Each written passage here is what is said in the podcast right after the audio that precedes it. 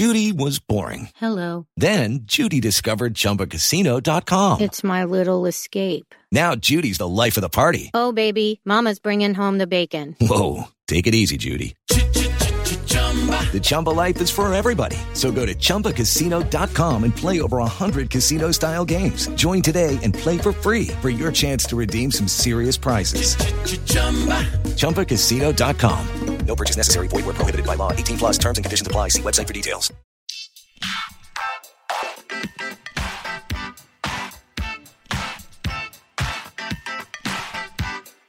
Hi, everyone, and thank you for tuning in to the 284th episode of Awards Chatter, the Hollywood Reporters Awards podcast, which is presented today by Bravo's Dirty John, Below Deck, Watch What Happens Live with Andy Cohen, Top Chef, and Project Runway for your Emmy consideration.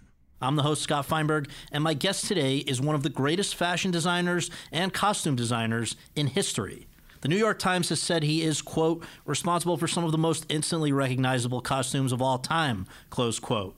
Carol Burnett has said, quote, I didn't know what I'd do with a character until he did the outfit, close quote.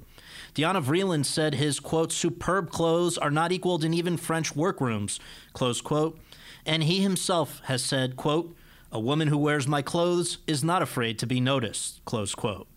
This is a man who, over the course of some 60 years in the business, has worked with Judy Garland, Mitzi Gaynor, Carol Burnett, Cher, Diana Ross, Barbra Streisand, Tina Turner, Ann-Margret, Liza Minnelli, Bette Midler, Elton John, and so many others.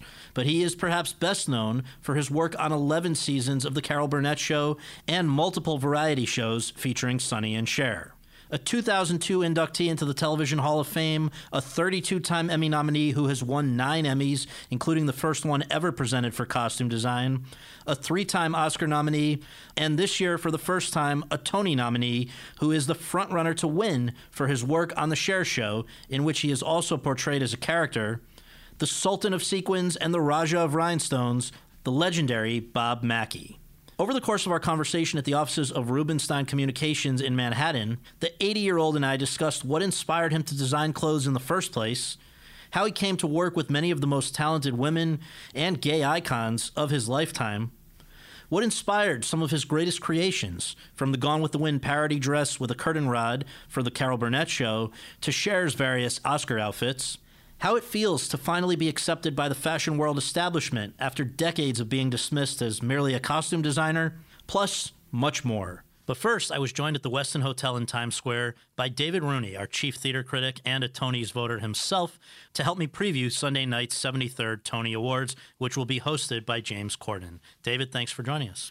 Thank you, Scott. Wonderful to be here. Well, so I think the fun way to approach this is to just go category by category and talk about in your case what you think should win and just your assessment of the nominees and we'll come to what's likely to win at the end of each conversation. But there were more than 30 shows this season. 25 of them are represented with at least one nomination. And so there's a lot to talk about on top of the fact that it's an exciting time in town here, and not least because the shrimp cocktail is back at Joe Allen. Yay! It's, no, it's a big special Tony honorary yes. honorary award. We, right, we've wanted it for years, and it's back. It's back. Well, let's start though with best play. Nominees are Choir Boy from Tarell Alvin McCraney, the playwright who also was behind the source material for Moonlight, The Ferryman which is now with a replacement cast but came over from the UK. Gary, a sequel to Titus Andronicus, Ink, and What the Constitution Means to Me. And I think the big place to start here, David, is that To Kill a Mockingbird is not among the five nominees. What happened there? You know, it's interesting. It's an anonymous voting process, the Tony nominating committee, and I guess I can see a scenario in which everyone's thinking, well, someone else will vote for that. Right. I'm going to vote for this. I think that Broadway is lagging behind in terms of representation, diversity, inclusiveness, all of that. Off Broadway is going ahead leaps and bounds with a lot of minority playwrights being produced. A lot of good work along with a lot of mediocre work. But the fact is, representation has really seen a shake up off Broadway. And Broadway may be feeling the push to catch up. So I think it's significant that we have two queer playwrights Tarell McCraney, Choir Boy, Taylor Mac for Gary, a woman, what the Constitution means to me, only one, which is still a little poor, but okay, and then mm-hmm. two Brits, James Graham with Ink and Jez Butterworth with The Ferryman. So I think also there is a push in terms of considering the plays to really favor new work, original work. And maybe a lot of people think that there's a certain stigma attached to doing an adaptation. I think they're wrong in this case. I think that it would have been a very valid inclusion to have To Kill a Mockingbird in there as a sixth nominee. And there there were also some legal issues surrounding other people in the area being able to do versions of To Kill a Mockingbird and stuff like that that may have backfired a little bit, right? Maybe, yeah. I'm. There is a sense of Scott Rudin as this big producer who kind of runs a lot of Broadway, and he has his admirers and his detractors. I think whatever you say about Scott, you have to admit he has incredible taste. Mm-hmm. He is very good at choosing projects. Some of them work commercially, some of them don't. To Kill a Mockingbird is a project that really has resonated. It struck a chord Yeah. with people. I think it's a fantastic adaptation. I think Aaron Sorkin was kind of duped mm-hmm. out of a nomination in this case. And it is the hot ticket right now, right? It's uh, incredibly difficult to get a seat to. It's doing a million five, a million six a week, which is phenomenal business for a play. That's kind of musical business. Yeah, it's not really yeah. dramatic play business. So these being the five that did make the cut, it seems like the win is likeliest between the Ferryman and what the Constitution means to me. Do you argue that another one of these should win? I think, you know, I could see a scenario in which Choir Boy might win, but not so much the others. I was underwhelmed by Ink, I have to admit. I found that play a little clever for its own good. I- I don't think it went very deep. I think there are a lot of interesting stories to tell about Rupert Murdoch, and mm-hmm. I'm not sure that was one of them. Mm-hmm. I also am a little bit over the Rupert Goold show. The the director of that play is all about the bells and whistles and not so much about the text or performances. So while Bertie Carvel is great as Murdoch, and mm-hmm. Jonny Lee Miller is also very good as his editor, Larry Lamb, I think that the play felt kind of empty and long and windy to me. But Gary, I think, is a really ballsy choice to be in there. I don't know how many votes it's going to get, but I kind of like the fact that it's on Broadway and it's represented. All right, Uh, so but, but what the Constitution means to me is I think it's a really strong play. It's really keyed into this moment in a way that no other play is this season in terms of Time's Up, Me Too, all of that, the way women are treated in the U.S. Constitution, the way women are regarded in terms of legislation in this country, what we're seeing happening in the South now with abortion laws, all of that. It's an incredibly relevant play for right now. so I the think should it's timing. win for David Rooney is The should win for me is the Ferryman because I'm just a tireless lover of big, populist, bold theater. Yeah. I think there's a great thriller element to it. I think there's a great family drama. It's just a big, sprawling, rich tapestry of life. And I think that the way Sam Mendes has directed the piece, it just pulsates with all this energy in a similar way to Jez Butterworth's play Jerusalem from a mm-hmm. few years back. I do think he's a great playwright in terms of these big themes, big muscular pieces of theater that we don't get so often anymore because the basic economics of theater are so tight that everyone wants to do a three character single set play. Well, I do think that that seems to be the way that the tide is breaking. That I think for the will win, I will say right now the Ferryman as well.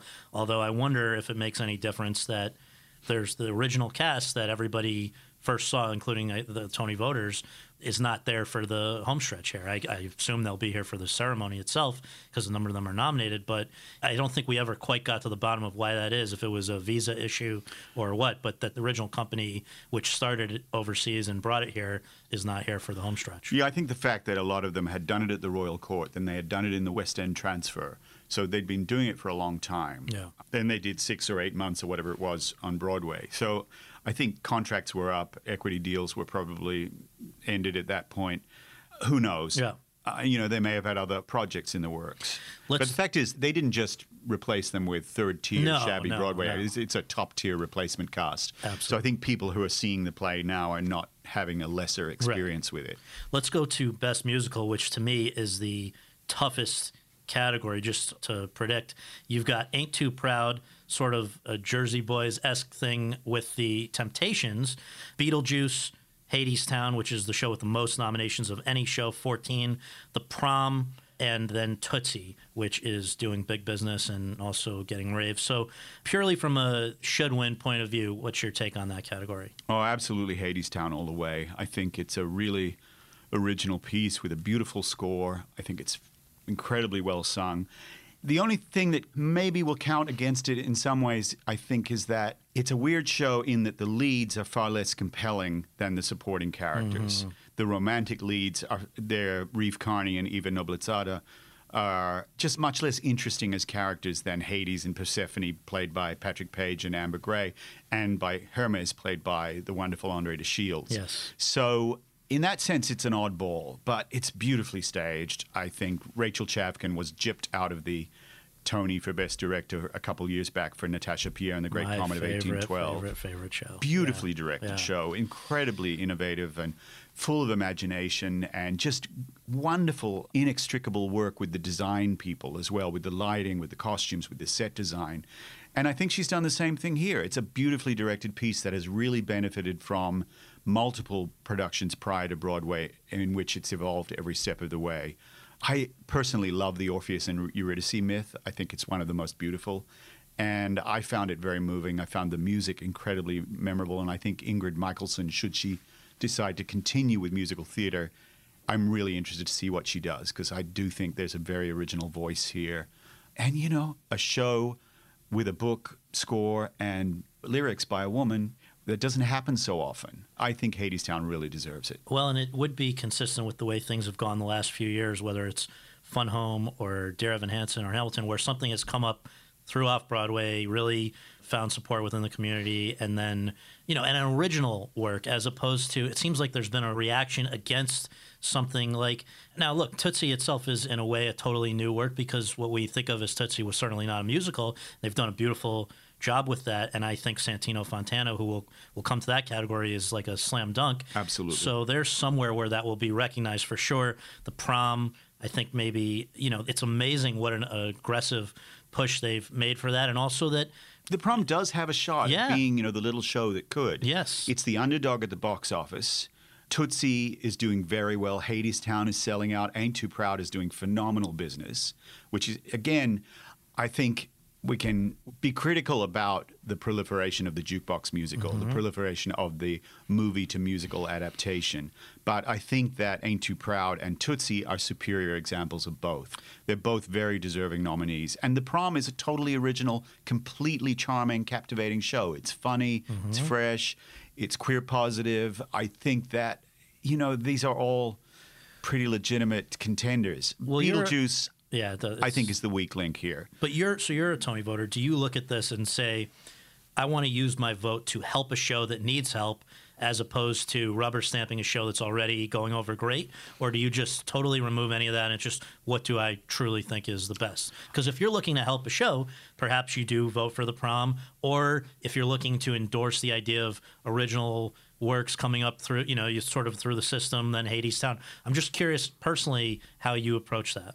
I guess I do think about what show is going to benefit the most from a Tony, and I think something like Tootsie is going to have commercial longevity regardless. It's a hugely entertaining show, and as long as Santino Fontana stays in it, it really delivers on all levels. I think the book is exceptional for Tootsie. It's very, very funny. Mm-hmm. What's great about it is that the jokes we know from the movie are not the jokes that really have you screaming with laughter mm-hmm. during the show. It's the mm-hmm. new stuff. It's very fresh, and I think that the potentially problematic aspect of a guy passing himself off as a woman to take a woman's job Yeah, in this has been addressed head on, Yeah. and I think quite smartly. But what they've done with the show that I think is really exceptional is flesh out all the supporting characters in wonderful ways. So they all have their distinct identity, which is very different from the identity of their predecessors in the movie. Right. You know, it's a great show, but does it need the Tony? Maybe not. I tend to just really, to answer your question Mm-hmm. in a long-winded way, I tend to really go with what I, mm, just my gut, what I think is the best show of them all. Well, so in this case, we agree the should win and the will win in a very tight race, but I think we're coming in with Hadestown on both counts. That could be a spoiler category. You know, No, for sure, a- for sure. If underdog like the prom, even ain't gun too to the head- Uh. You know, they they all have their fans. Absolutely. I just think if we have the gun to the head and have to make a call right now, it's the easiest to justify, but it's, it could go in a number of ways. Best revival of a play, the third of the big four show awards. You've got three shows that are closed The Boys in the Band, Torch Song, and The Waverly Gallery, and then two others that are still running. We Saw All My Sons Together, and then there's also Burn This. a lot of Hollywood talent between these categories. All My Sons has Annette Bening. Boys in the Band had a, a whole host of folks. Burn This, Keri Russell, and Adam Driver. And then Waverly Gallery, Elaine May, Lucas Hedges, on and on. Joan Allen, who was not nominated individually, same with Hedges. In terms of revival of a play, where do you fall on that? I think it's a tight race. I really enjoyed the All My Sons revival. I think it's very solid. It doesn't reinvent the wheel, but it's a really sharp production, beautifully acted.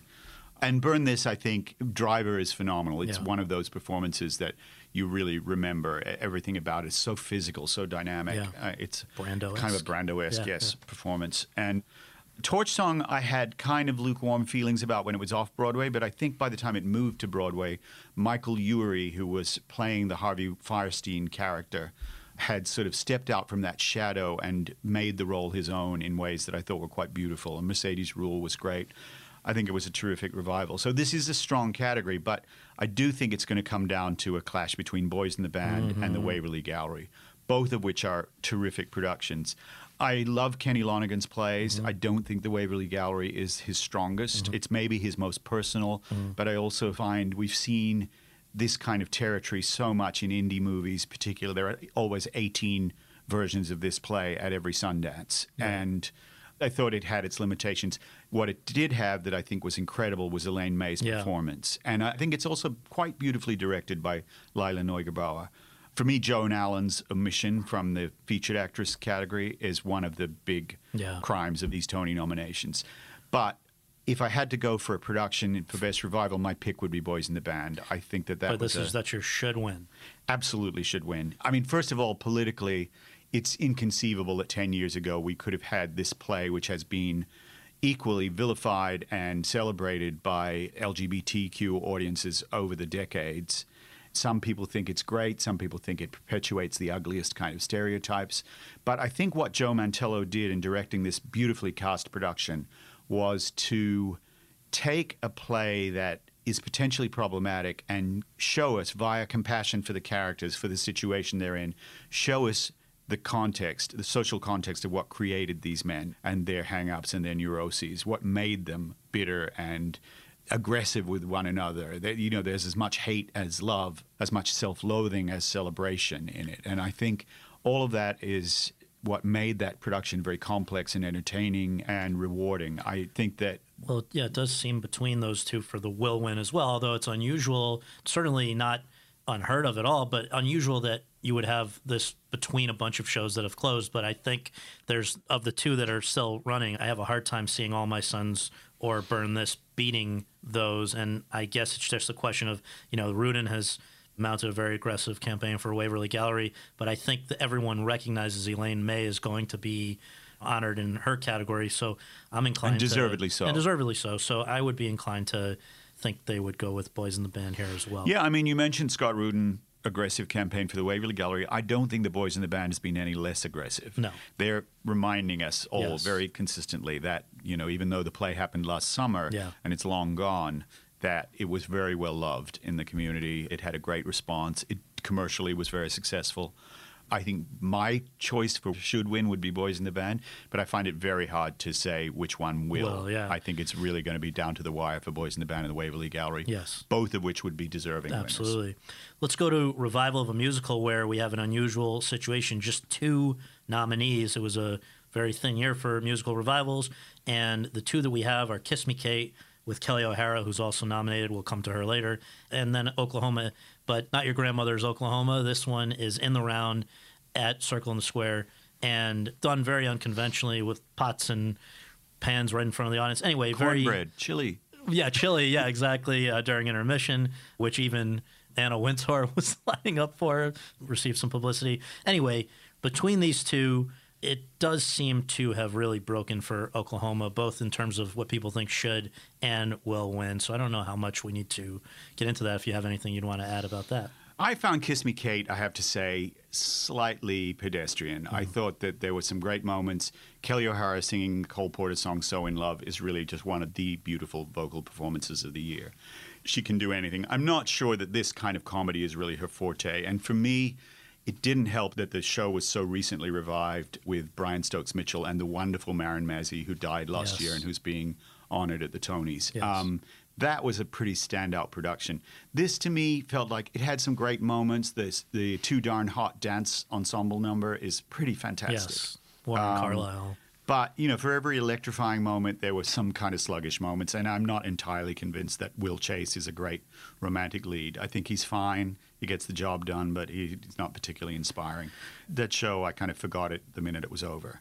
Whereas Oklahoma, we I know we disagree on this. You were not such a fan. For me, getting Anna Wintour to eat carbs is, is the least of its achievements. I think it's a pretty phenomenal yeah. reinvention of a of an old chestnut that can be kind of corny and old school. But we forget that Oklahoma was a revolutionary show in its Right. day. It followed Showboat in showing Americans that musical theater can be narratively complex and yeah. can have dramatic heft to it.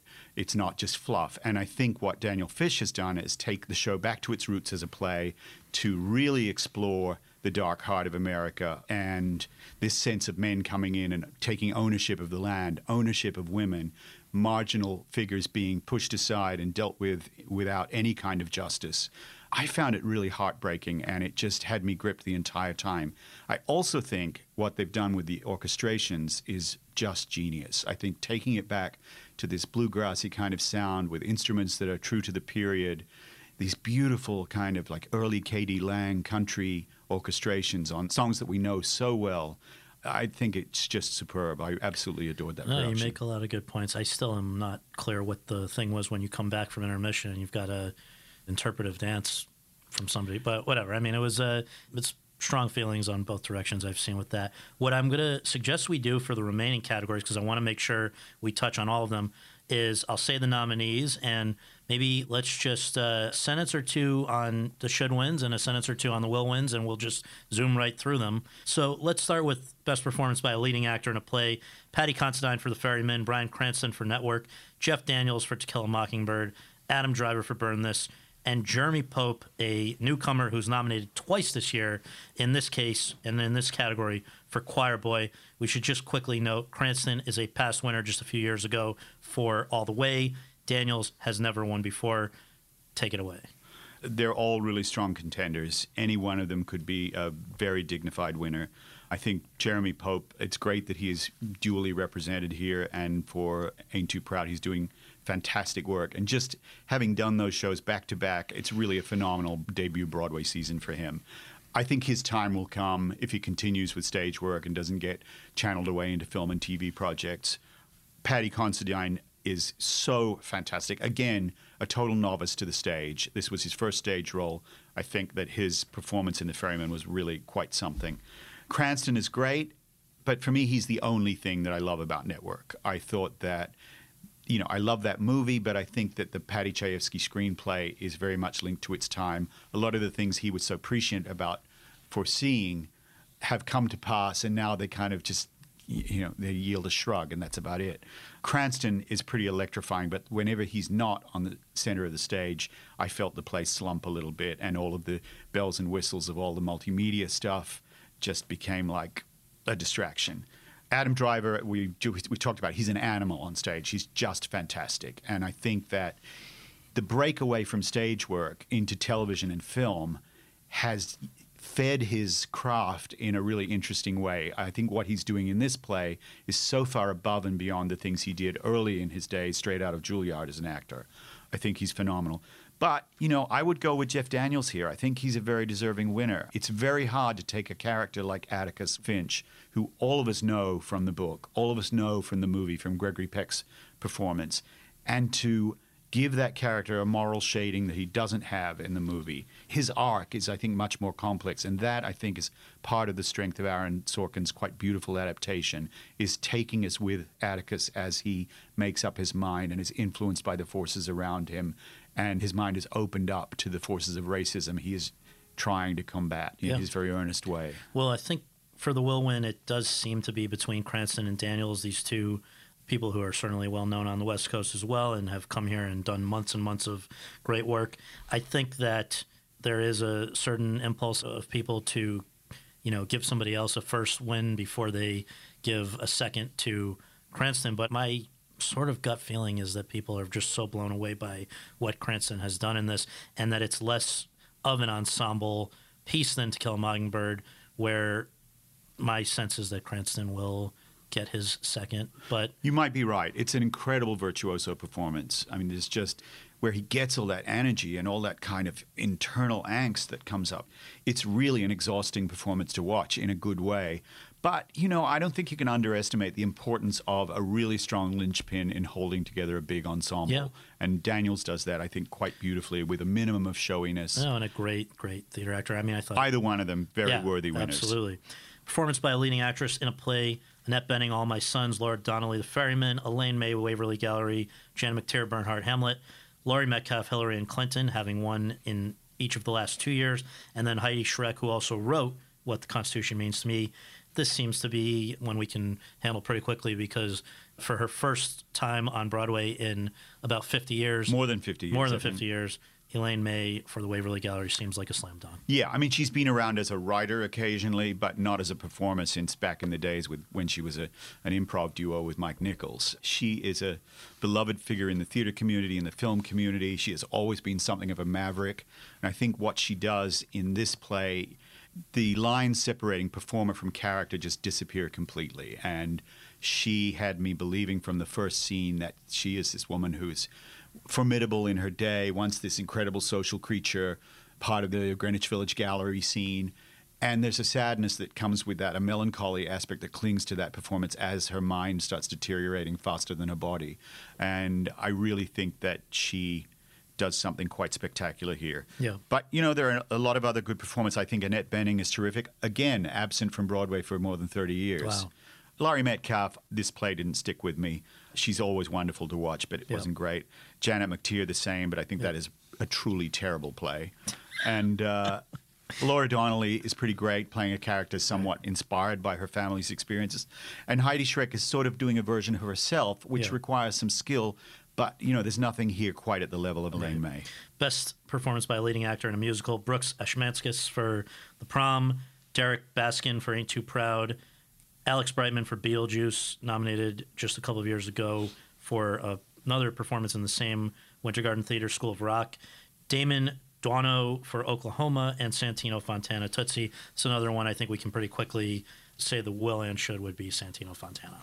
Yeah, absolutely. I mean, I liked all of these performances. I would argue maybe that Brooks Ashmanskas should be in the featured category, not the lead, but he is always hilarious. Always he is the funniest man on a New York stage. I, I agree. I get a huge kick at him. But, Santino Fontana is just great. I mean, it's quite an achievement, I think, to take a role that is so identified iconically with Dustin Hoffman and to make it new. And that's part of, I think, the writers and the directors, everybody involved has contributed to this. But ultimately, it's Santino who's carrying every Yeah. scene, and he makes you care about the character. I think he's wonderful. Yeah, I think the moment when he sings "I Won't Let You Down" and you realize he can do this is one of the great moments of the season. So that and you, was you start to buy him as a woman. Absolutely. And I think that's the essential part. If you don't buy him as a woman in that first scene, you're basically not on board with the show. But he sells it. He Yep. sells it very cleverly. And it's not a caricature, it's a real characterization. Best performance by a leading actress in a musical. Stephanie J. Block, The Cher Show. She plays the most mature version of three Chers in that show. The other two are not nominated, which seems a little unfair, but she is the star. Caitlin Kinnunen for The Prom. Beth Leavel, also for The Prom, a past winner. Eva Noblezada for Hadestown, just a few years after being nominated for Miss Saigon. And Kelli O'Hara, seventh nomination. She won three or four years ago for The King and I. And so it seems like this, in most people's calculations, the should and the will is between Stephanie J. Block and Beth Leavel. Where do you fall on that? Well, I find Beth Leavel, you know, a perfect match for Brooks Ashman's because just hilarious, everything she does. She kind of plays variations on the same character, but she does it so well. She is the ultimate kind of egomaniacal Yes. stage diva, and she's just fabulous at it. I laughed my butt off in the prom. I found it Yes. a very, very funny show.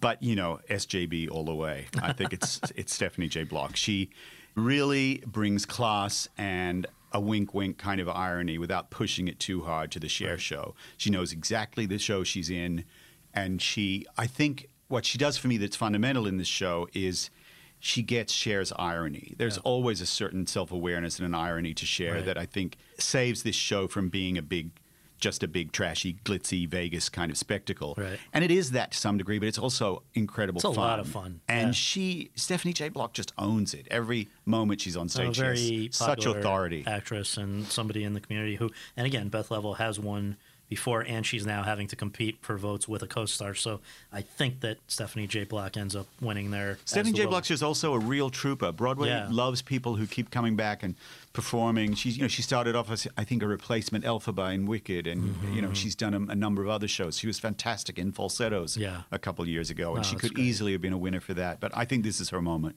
All right. Performance by a featured actor in a play Bertie Carvel for Ink, Robin DeJesus for The Boys in the Band, Gideon Glick for To Kill a Mockingbird, Brandon Uranowitz for Burn This, and Benjamin Walker for All My Sons.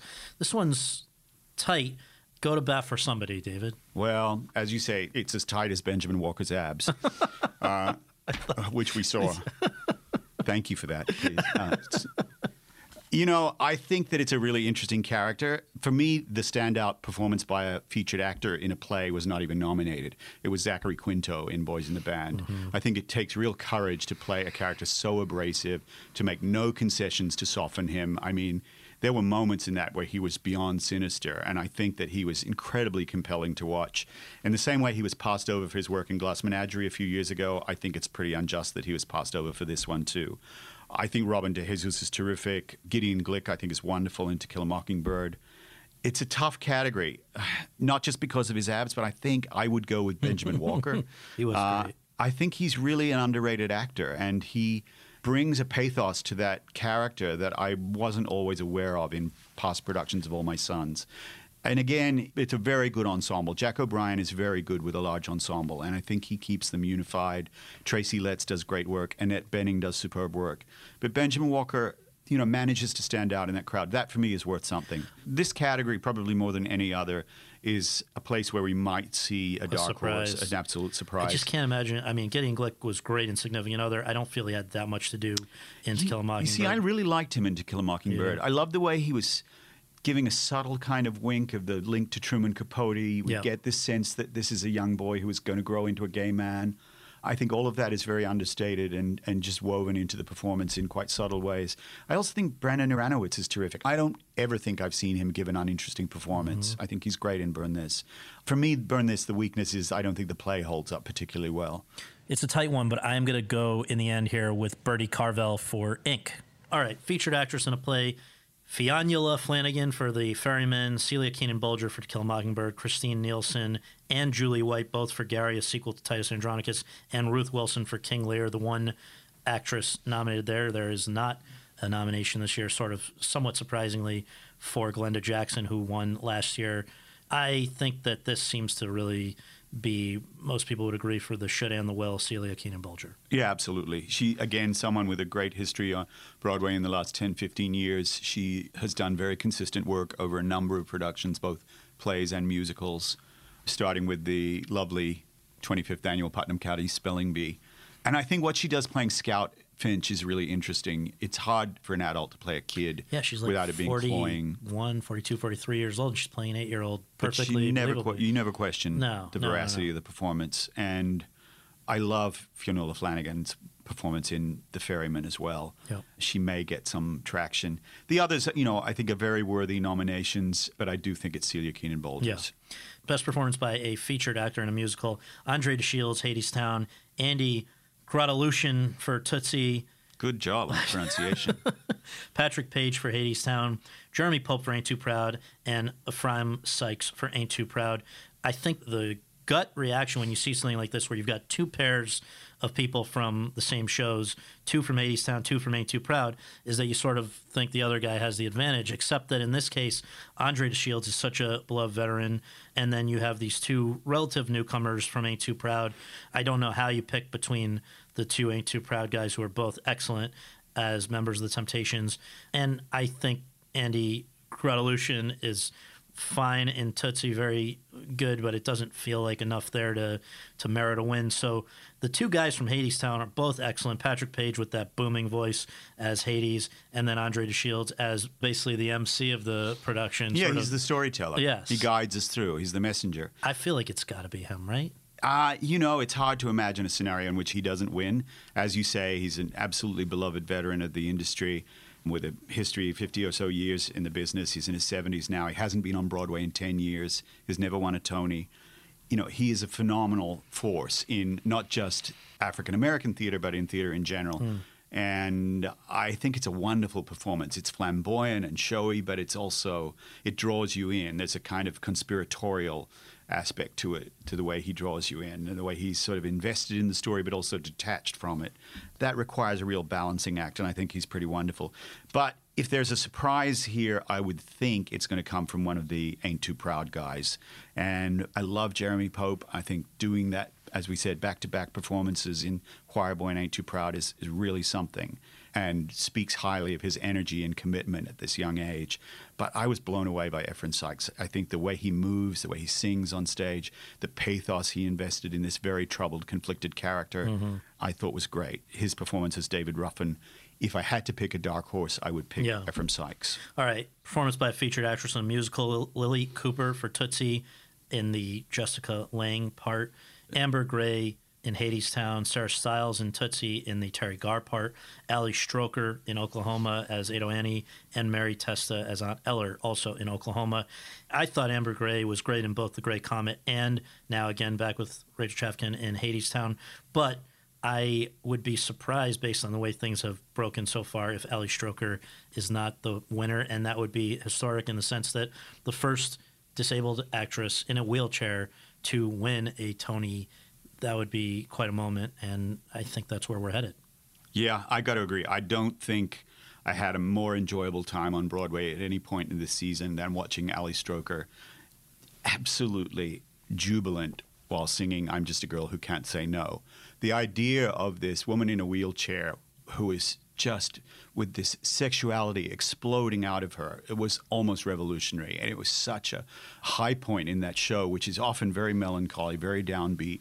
But, you know, this incredible celebratory song that she sings about her own sexuality, I think is just great. And the performance is just so full of joy, so full of intelligence. Ado Annie can easily just be a ditzy Slut. okay, a ditzy Yeah, slut. yeah, yeah. But you know, I think here she is this this woman who is absolutely self possessed and in charge of her own sexuality, in charge of her own choices. I really enjoyed that performance. But again, Amber Gray is phenomenal as Yeah. Persephone. What a voice. What a voice! What a you know, and I think that she has a special connection to the director Rachel Chavkin that has worked in Great Comet Yeah. and in this show. You know, you can't take your eyes off her when she's on stage, Yeah. and she.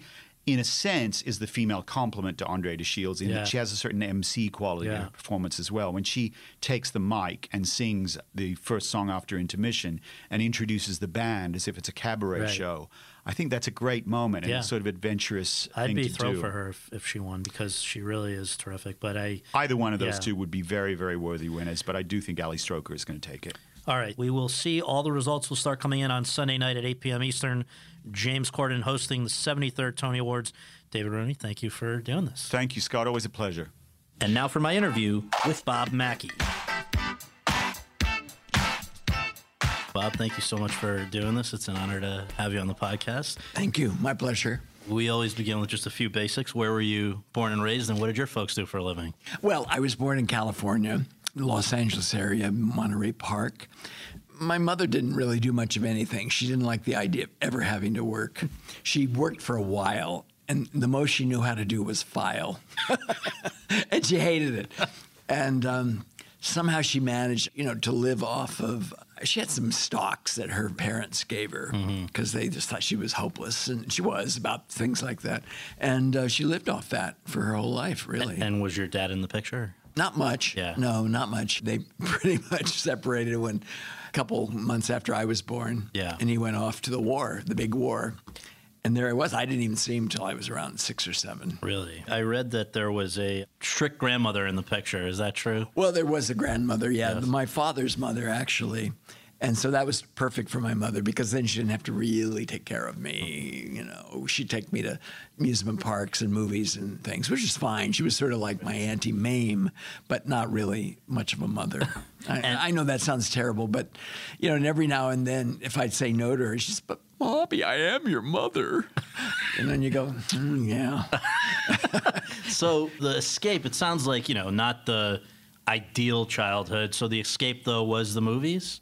I think it was like my college, really, Yeah. just going and watching and watching and watching and, and not realizing what I was picking up on. And then by the time I was about 12, 10, 12, I realized I was learning from the movies. Which ones sort of made the biggest impression on you? Well, I mean, you know, the flashiest ones, of course, the MGM musicals, 20th Century Fox musicals. The, early on, it was always Carmen Miranda or Betty Grable, or those 40s ladies, because they were the most colorful and it was Technicolor. And they didn't look anything like my mother and my half sister, Patsy.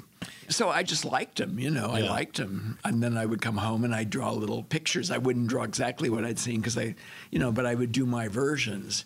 And that went on for years and years. And was it clear that what you were drawing, what you were focusing on, were the clothes, or it was just the whole ex- experience think that the point? whole thing, Yeah. but it was the clothes too, you know, because you draw a body, you put clothes on it, and they were always hotsy totsy clothes. They had nothing to do with, you know. And then I would put, I, I would draw all these pictures, and then I'd say, well, that could be for my sister Patsy, and this could be for my grandmother, Right. and this is my aunt B, and I would put names on them, and they would be, you know, they all looked like hookers because they were, you know, what was I, you know, I was six or seven. Right. Well, that's And, and they'd all get a big laugh out of it. And look at grandma. Oh, she's, looking good. Yeah. So you eventually dabbled in a few different colleges, but left before graduating. And I wanted to ask, what had you studied, and what prompted you to leave? well, I only left one really. I went to a like a city college because I was, you know, I couldn't really get into college because my math was so terrible. Mm-hmm. And it never did get much better. and so I had to go there to try to make that up because I couldn't get anywhere if I didn't have all that and go to accredited school and blah, blah, blah. And of course, I went to the school, I got a scholarship. And then I was there for a couple of years. I won all the, all the awards before my last year. So I just quit. Did I I read though while you were there that did Jayne Mansfield wear one of your dresses? Well, she did, yeah. was she a Um, student there? no, no, no, no. no. She was picked. It was an art school. It was an art school that had a costume design department, and the art school had an art students' ball every spring. And Jayne Mansfield and her husband Mickey Hargitay, Yeah, yeah. the muscle man, you know, they came and they were going to be the king and the queen of the art students' ball, which is pretty fun, you Yeah. know. And we had like a little contest, and I sort of I didn't turn in one. I turned in about ten of outfits, all different versions and stuff. I was ready to go already. Yeah, I- yeah. They were pretty good actually. When I see them now, I go, mm, you know, I, you could make money doing that. That's- so it was good. Anyway, they took pictures of me holding up fabric and doing thing, and she came in a suit because it was a school. Before you know it, she somehow had her suit jacket off and she held some fabric here and then she undid her bra and flipped that behind her so she could push everything up. It was hysterical. And of course, all the art students who see naked women all the time because they're doing figure classes and stuff, but they were all hooting and hollering and up in the second story looking down as You're we saying she was topless. She was topless, but she wasn't bare topless, but she oh, might as oh, well. yeah, right, right. She had fabric and she was pushing her boobies up, and yeah, it was funny and it was really it, we had a good time. And then we had to go fit her, Right. And she she had this house in Beverly Hills, right on Sunset Boulevard, that had a heart-shaped pool. Special house, got a lot of publicity. Right. You know, Mickey built this whole heart-shaped pool, and the whole house. You know, one room was turquoise with a picture of Jane in a turquoise dress, big painting on the wall, and the next room was pink, and the next room was you know. And she had a they they were taking a shower before the fitting. We were going to fit both of them because they were going to Right. you know she was going to be a Greek goddess, and he was uh, well he didn't have much. This on. is once your design had already been chosen Oh as yes, the winner. yeah, yeah, no, yeah, it was the yeah. winner. Yeah, I mean, I didn't have any competition at that school right at that time because everybody wanted to be a sportswear designer. Ah, okay. And uh, you know, I said, "It said costume design. That's what I'm here for." Well, let's stop there though, because at what point did you decide this was what you were going to pursue, and how did your Oh, that was when I was 10 years old. I decided that. so to go off to this college, which I guess today is now California Institute of the Arts? It is. It is. It had a big Disney backing at the time. Yeah. And I thought a lot of the artists that the early artists at Disney had gone to school there, but then they took over when they just changed the whole school. So I guess had you not gotten the scholarship, how would your mom and grandmother have felt about Oh? I, I don't know. I don't think either one of them cared what, What you did. did, yeah. I mean, I was such a weird child that they just figured, well, you better just let him do what he does because he's doing all right. Yeah, yeah. You know, and I got a scholarship, so that was good. was the scholarship on the basis And I didn't have your any money, so that was good. that too. helps to have the Yeah. scholarship. Do you think the scholarship was on the basis of your sketching because you were obviously a really great drawer from early on? I was two years in this junior college that had a really good art department. Uh-huh. And I was already pretty good. I was making money doing illustrations and stuff around. And the people at the school thought, oh boy, here we go. He's an illustrator. He could be, you know, advertising art, il- commercial art. And then I told him, oh no, I want to come here to be a costume designer. So the art part was pretty strong to start with. It is interesting though because they're in some ways totally different skill sets to be able to draw that beautifully and to make costume designs, and you do both so well. Because I drew all the time. I, Yeah. you know, I lived with my grandparents, and there weren't any kids around. There were no kids in the neighborhood to speak of. You know, I saw kids at school, Mm-hmm. Right. But I was that weird child that didn't like sports. and, Yeah, yeah, yeah. yeah, whatever. Anyway, well, so the reason you ended up leaving college early was because I went back in the fall for the next year, and they were saying, and this year we get to do the Capezio shoe competition, and we do this over here and this over there. And I'd won them all the year before. and I said, it's time for me to get out of here. Right. I'll just quit. I'll get my portfolio together. And it was a good portfolio. Mm-hmm. And I had two portfolios, had one for commercial art, and I had another one that I put together for getting jobs in the studios as a sketch artist for designers. A lot of them didn't draw, or they didn't want to, mm-hmm. you know, or they did huge films and they had to have help to do all the people and the crowd scenes and all that stuff. Anyway, I did about, I don't know, half a dozen to a dozen things that were, I thought, very movie oriented. And I had a mm-hmm. friend who was a teacher in the school. I looked at his stuff and I went, oh, okay, I can do that. And I did this one drawing. I did a whole lot of stuff, period stuff and everything. I did one drawing, a man in a tuxedo next to a blonde, glamorous woman in a blue beaded dress. And for the next couple of years, that one sketch kind of cinched every job I got. wow. And so, So- the jobs that you were getting though in that period were for movies or for other. For, for movies, yeah. The first job I got booked for, not the first one I Yeah. did actually, was drawing Marilyn Monroe for her last film that never got finished. Something's got to give, yeah. And that was quite interesting, you know, and terrifying. So know, you were drawing for your first job. Oh, I can only imagine. Yeah. So I just want to kind of because the chronology in my mind is a little muddled because what came first? Working with Paramount in some capacity as No, this this was at 20th Century Fox. I got the job, Yeah. but it wasn't going to start until March something, Yeah, 12th. I, yeah. you know, it's so funny how you remember those dates when it's so important.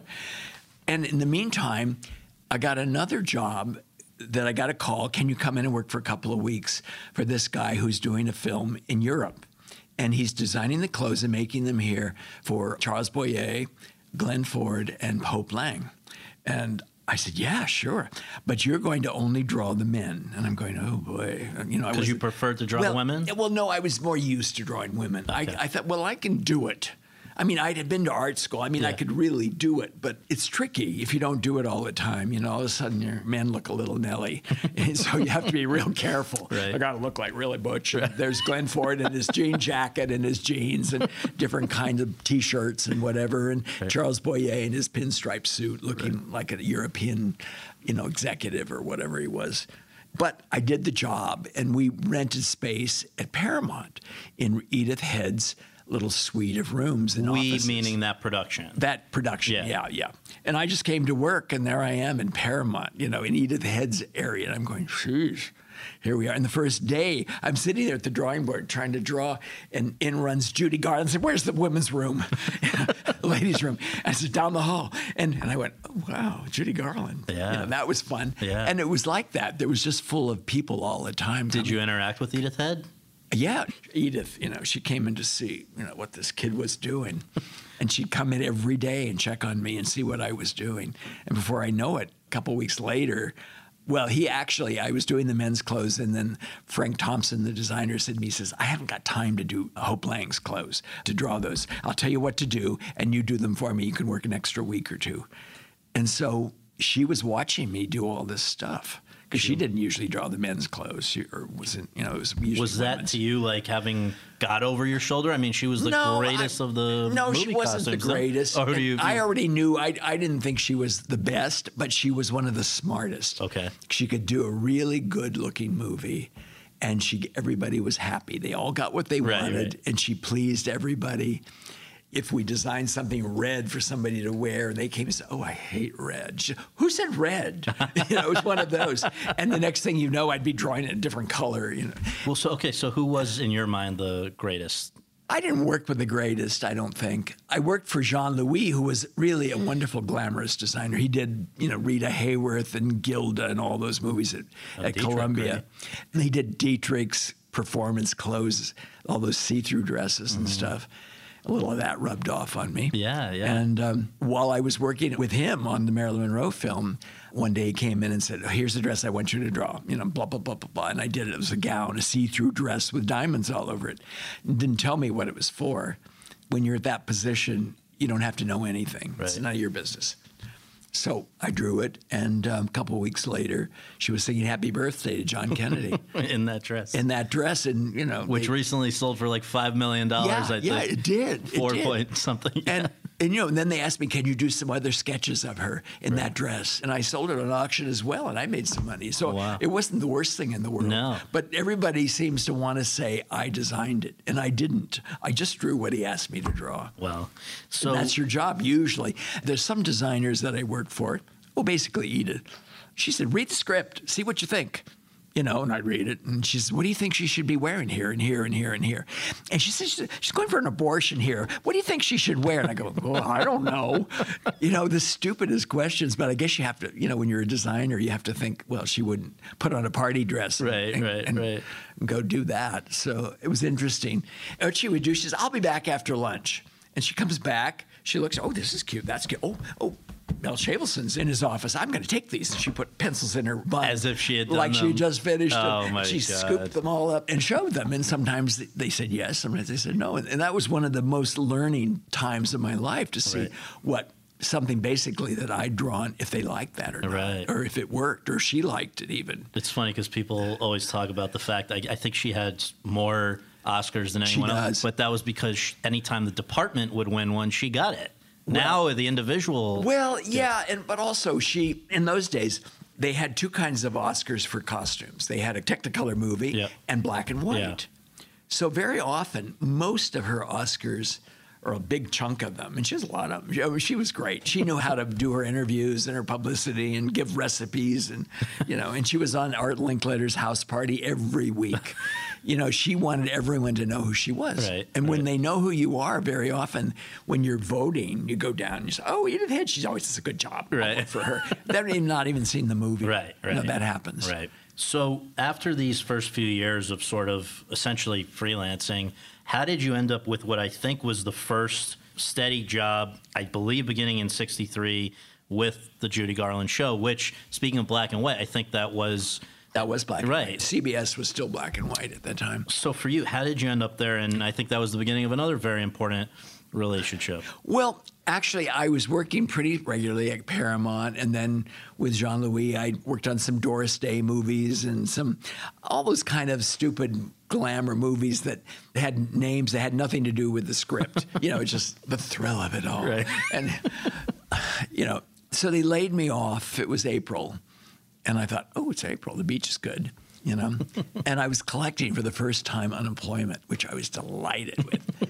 and my mother, well, my mother, my stepmother, more than my mother. My mother kind of like money just came. She didn't know where, you know. But my stepmother, who was an accountant, she says, "Well, how long? Well, how, this job are you? You going to last?" I said, "No, it just lasts till I finish it, and then I'm off." She goes, "Wait a minute." You know that like that was Right. really terrible. Now you don't have a job. Right. But I said, no, I get unemployment because I, I can go back to it again. And all of a sudden, she realized I was making more just doing this beginning job at this thing than my father was hmm. making at the Bank of America. I mean, it was like not good. Yeah, yeah. She's like, oh, okay. and she ended up working for me eventually, you know, Really? in, Okay. in the accounting office. But so Judy Garland show, you get there, and who Well, was the no, head uh, costume? I'll tell you how that worked. I met a friend at the Costume Guild thing, and I got to know several of these young designers that were working, and and you know I was at the lowest lowest level of work on that thing, and I was still considered an assistant sketch artist, whatever they call that thing, associate maybe I don't know. We went out to dinner a couple times, and I finally I can go out to dinner with somebody and talk about things that I'm interested in, mm-hmm. because usually you don't just go out with people that you think you're going to have a hot date. you know, it doesn't. It, usually, there's nothing to talk about. Right, right. Anyway, he was hired to do the costumes for the Judy Garland show, but not Judy Garland. And it turns out that because Judy, who I saw going to the ladies' room, mm-hmm. had just finished a film in England with Edith that Edith had designed, and not very well either. You know, it was, it was an awful looking film. Anyway, she was going to do Judy's costumes for this, mm-hmm. and Edith didn't want to really do television. She's, you know, in those days, television was considered beneath low class. right, right. Yeah. So she came in, and the first show we taped, which was not the first one on the air, Edith decided that she would have like a little black leotard, just add skirts, you know, for the whole show. And this is a show they wanted to change your gown and her whatever, half a dozen times at least during the show. And the first show didn't look very good. And I said to Ray Aghayan, the designer of the show, of the rest of the show, mm-hmm. let's really dress those girls up in that Mickey Rooney number. The mm-hmm. first show we had Mickey Rooney on, and we had all these glamorous, you know, kind of dancing showgirls and stuff. And I said, let's make them all look really special. And there's poor Judy in her little black dress, which, well, you know, I mean, you- you have to fight for those things. And so we did that. And by the next week, Ray was doing the costumes. Well, all of a sudden, Judy was not the easiest person to kind of corral and control. Because basically, at that point of her life, she was what drinking a lot, doing a lot of drugs. Doing Well, yes and no. I mean, when she was great, she was amazing, just amazing. She was fabulous. Mm-hmm. That's the thing about her is when she was good, she was the best actress ever. Mm-hmm. She was just fantastic, but she was just so screwed up with things Yeah. and, and insecurities and I don't know, you know. But Ray, now you're working closely with, and he, you guys hit it off. Well, we hit it off very well. In fact, we became very close friends. Mm-hmm. And so we did the show, and I, I ended up having to do all the chorus clothes for sure, and a lot of the guest stars. And we had the best guest stars ever. And because the show was kind of always in trouble, we had different directors, we had different choreographers, different set designers, even. I mean, it just changed as we went along. And I met all these people, and these are people that I ended up working with and for the next 20 years. It was fabulous in that respect. And, you the- met and the- Liza, I think, right? I met Liza. Liza was 18. Right. I think she had just finished working in New York in a Best Foot Forward or one of those shows. I think you had said in one of the interviews I read preparing for this that it was sort of through the experience of seeing Ray, who was dealing mostly with Judy on that show, seeing what that interaction was like, that you learned it's probably good to keep a little distance between yourself and your clients. Is that fair to say? Well, I always have. I mean, I've always been good friends with my clients, but I'm not their best best friend. I don't rush over and sit at the end of the bed and cry with them. You know, when when they, I just it's just not what I do. because he was getting like calls in the middle of the night. He did. Judy liked him a lot, mm-hmm. and they had a very good relationship. And he made her look. The clothes that we did for her were just like terrific, Yeah. and she'd gotten thinner, so she looked good in them. Mm-hmm. But you know, it was it was tough. Several times in the middle of the night, things happened on that show to that woman, and she'd be back rehearsing the next day. I mean, you know, off to the hospital, off to the. You know, It's just horrible. I think you said that she had one of the weirder figures that you had to have her design for. What was her? No, she's four foot eleven. Yeah. That's a really short girl. Yeah. And long legs. She had these beautiful legs, but really short little body. And so it was hard. It was Mm-hmm. Hard. But and and somebody when they're that small, everything was small. If you see her in the old movies as a kid, she was tiny. Yeah. You know, five pounds looks like fifteen. Yeah. When you put it on, it just has nowhere to go. So I guess the big takeaway from your years working on that show were just what learning to work quickly and sort of on the fly. Well, anytime you do weekly television, you better work quickly or you're out of a job if Yeah. you don't. I spent a lot of my life doing weekly television Yeah. And sometimes more than one show a week. The first client that you really became personally associated with, I guess, would have been Mitzi Gaynor.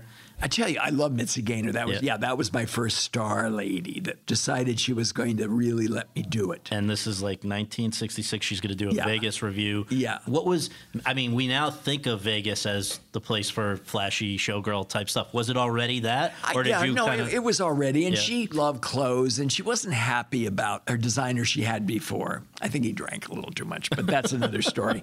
anyway, we sat down and talked, and I was a fan of hers, watching her from the time she was like. 18 in the movies. South you know, she was like, yeah. well, South Pacific was, she was already a star by Mm. then. But when she went to Fox, she was just a kid. Mm-hmm. And they were like grooming her to be a musical comedy star. But musical comedies basically declined in the next few years where there weren't very many. And if they were, they had to be a big one like South Pacific or something right. like that. So she wasn't getting the work she wanted. And so they decided to do a nightclub act. Mitzi Gaynor is Miss Show Business. Yes. She knows how to entertain to this day, right? to this day. She knows how to tell a joke. Right. She knows how to get a laugh, and she's fabulous. And she loves clothes, and she loves to change every single Right. number she does. It, it's another look, and you don't wait. 20 minutes to see her. She's out like within seconds. and it was on the basis of her Vegas revue that you kind of first caught the attention of Carol Burnett, right? That's right, yeah.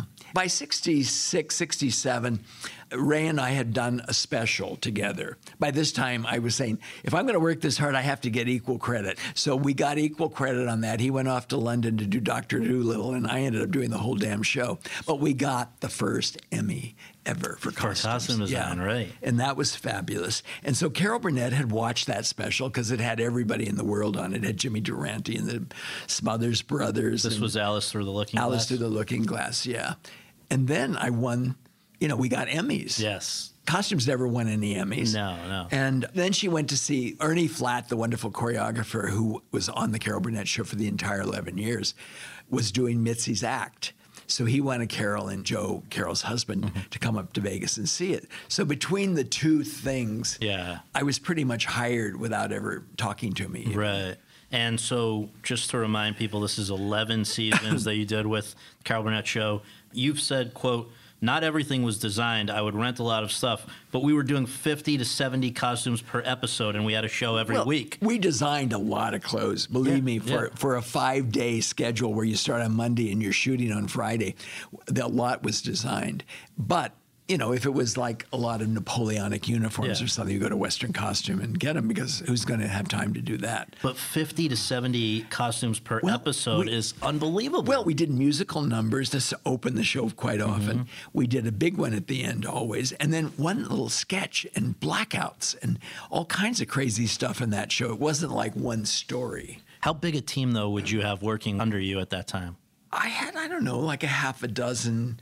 I had one man I went to high school with. Mm-hmm. And he came in and I said, I want you to help me with the men's clothes because so many of those we have to rent mm-hmm. because of uniforms and whatever. Mm-hmm. And he was so talented to start with. I'd have a meeting on Monday morning, and by Wednesday, Thursday afternoon, it would be on a rack ready to go and fitted and, and everything. He was great. And then Ray and I opened a shop called Elizabeth Courtney Costumes. Elizabeth Courtney was the lady that had made all of Judy's clothes on the Judy Garland show. Mm-hmm. And she was the lady that had done all the work at Columbia for Marlene Dietrich and Rita Hayworth and everybody. She really understood how to make beautifully made, glamorous clothes. Mm-hmm. And that's what I needed Yeah. that set us off in the right direction because we were the first year on the Carol Burnett show. I was having a terrible time working out of a costume house. The quality wasn't good enough, and it was just crazy. I mean, the shows looked okay, but it got better when we have somebody that really knew what they were doing. I have to ask you, of course, about a couple of the most iconic costumes from that show. Okay. You know where this is going. Yeah, I know. Um, so let's start with the Gone with the Wind parody, where we, called "Went with the Wind" with Starlet O'Hara, and of course the curtain rod dress. So whose idea was this? It was mine. They wrote the script. It was a funny sketch to start with. It was a long sketch. It was it had a commercial in the middle, I think. It was that long. Yeah. And Dinah Shore played Melanie and and Harvey Korman played Rat Right, right, Butler. right. You know, and it was just it was funny and and Vicki Lawrence was Butterfly McQueen. I mean, she was just like fantastic and funny, funny, funny. No blackface, none of that, but you know, she might as well have had blackface. It was she was she was good. You know, I read the script and said, well, she takes down the drapes and runs up the stairs and comes down in the drapes. And you're going, well, I could make an outfit out of the drapes like they did in the movie. And even in the movie, when she comes out dressed in the drapes, you start to laugh because you say, Yeah, sure. She made that outfit. Of course she did. Yeah, how clever is Scarlett O'Hara? Right. It just wasn't coming, you know, it just wasn't working. I had an outfit that I had made for another special that was like a version of the one from the movie. It was part of a musical number. And it was about fashion and whatever. And there it was the green. It was all ready to go. It would have fit Carol. But I said, that's not funny you know, putting on an outfit that looks like the one in the movie. That's not funny at all. What am I going to do? And it isn't the only thing on the show. There's a million different things on that one show. Mm-hmm. And I'm, that's the one thing that was driving me crazy.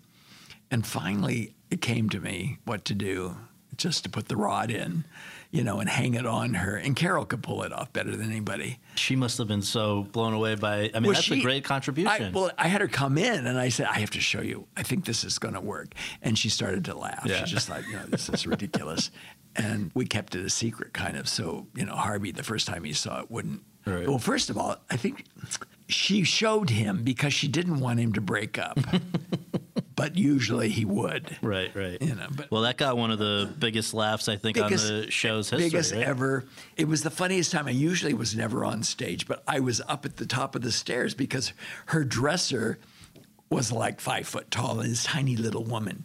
And she's up at the top of these stairs you have to climb a ladder to get to to put the thing on her so she could come down. We never cut on those shows. Mm.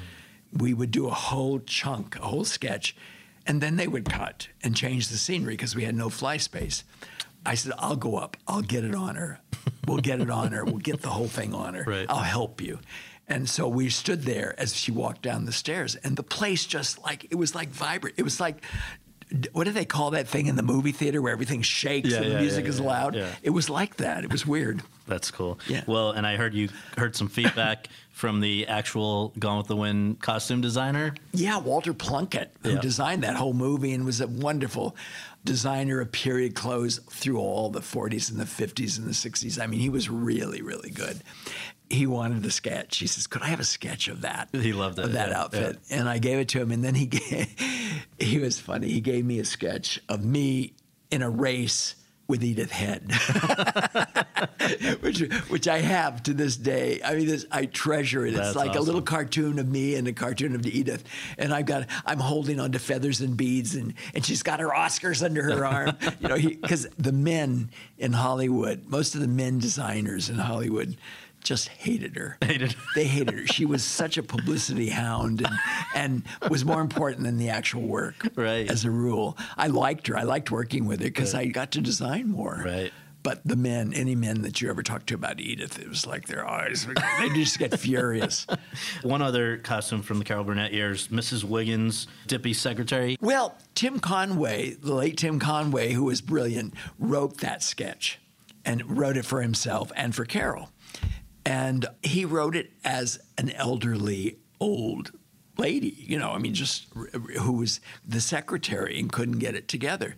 And we had done so many sketches about old folks, Harvey and Carol and Carol, and then everybody would put on their gray wigs and their, you know, their print dresses and their body pads and be old people.